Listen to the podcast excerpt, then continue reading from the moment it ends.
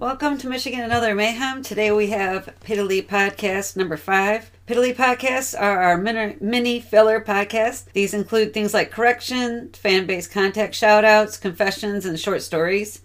These aren't scheduled and they're just little surprises that arrive in your podcast queue. We still have our regular scheduled Friday podcast to come out. No, sorry. No, I was just gonna yell surprise. Oh, all right. We're here. So today for our, our Piddly podcast, we're going to talk about we have a troll. There's a troll in my family. So I've decided to directly address the points that were brought up. And one is why Jen's articles are shorter than mine, and two is that I curse. So Jen actually responded back on our website, and I'm just going to read some of her response here. So Jen writes, The reason I'm not as detailed as Allie is for the following reasons. I have a son and a dog who, for some reason, still like to spend time with me. I work at a minimum 72 hours a week. I attend college where I am working towards my bachelor.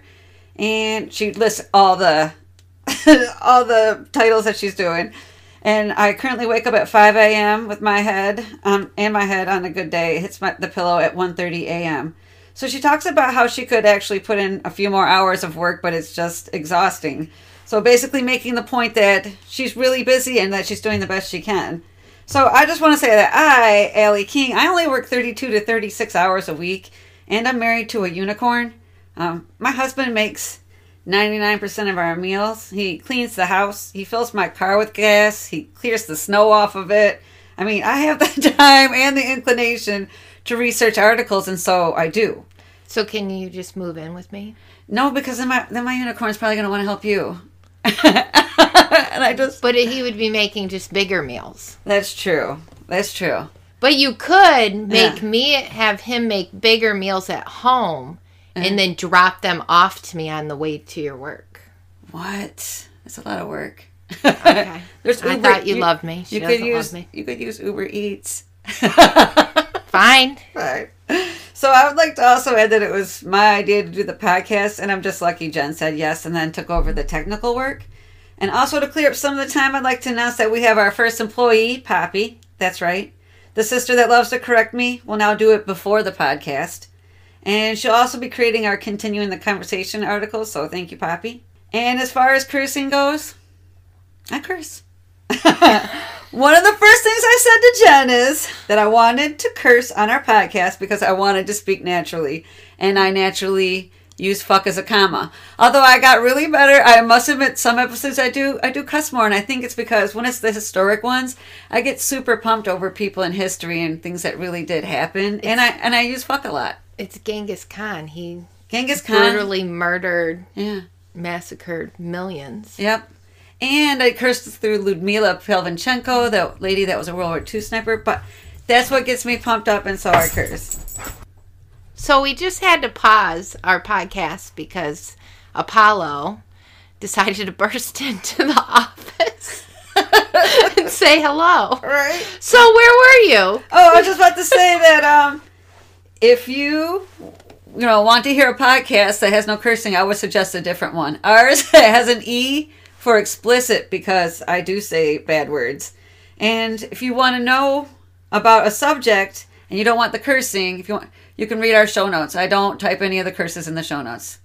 I don't type in all my fucks and all the shits and damns that I do.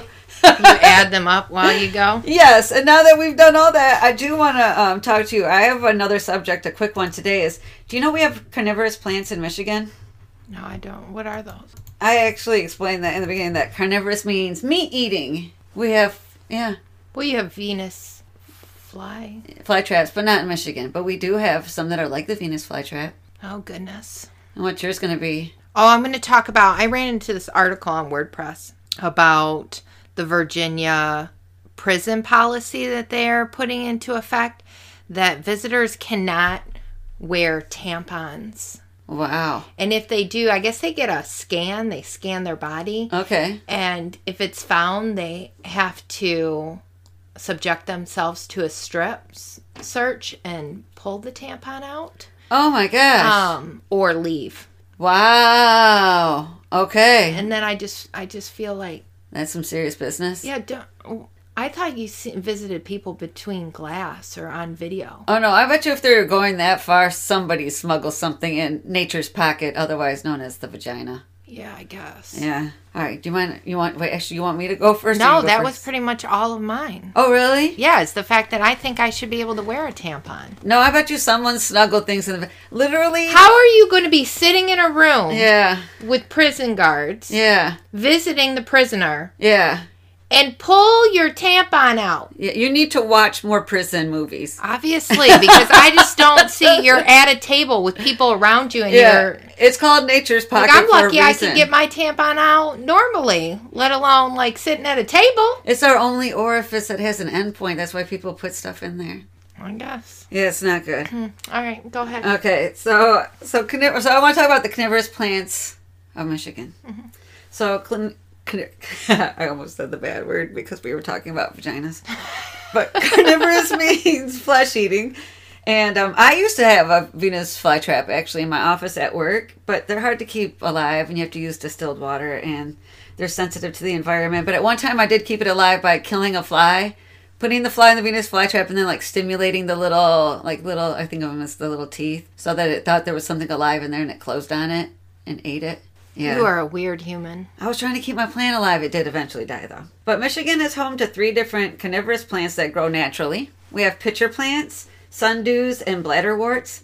Carnivorous plants grow through an adaptation when soil nutrients are poor, and that like messed me up a little because we have deciduous forests, which are known for their rich soil.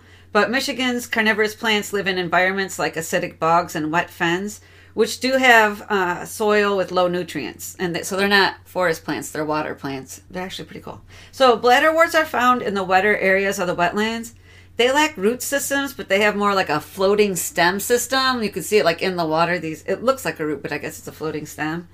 And these stems contain, and I quote, bladders. They're just like little pockets, which are small hollow sacs that capture and digest tiny aquatic animals. So the little animals get caught in those pockets and it eats them up. That's interesting. They digest insect larvae, aquatic worms, and water fleas. And I'd like to think that bladderworts eat mosquito larvae and think they're tasty because I hate mosquitoes. so zigzag bladderwort in Michigan is a threatened species, and that's um, it's actually legally protected. There are very rare instances of them being spotted in the lower west side of Michigan. Floating bladderwort in Michigan is even more rare. So all the floating bladderwort in Michigan grows in a large, one single large coastal plain marsh that's in the state's most southwest um, county near Lake Michigan. So at the very end, all of our our plants just like that have just grow at one area. Oh, okay. Yeah. So bladderworts have these delicate little flowers that reminded me of ballerina tutus. It had like a like a little top and a bottom that looked like a ballerina skirt. Oh, that's cute. Yeah. And they grow out of stems that are tall, thin, and crooked. They reminded me of like a wizard's walking cane.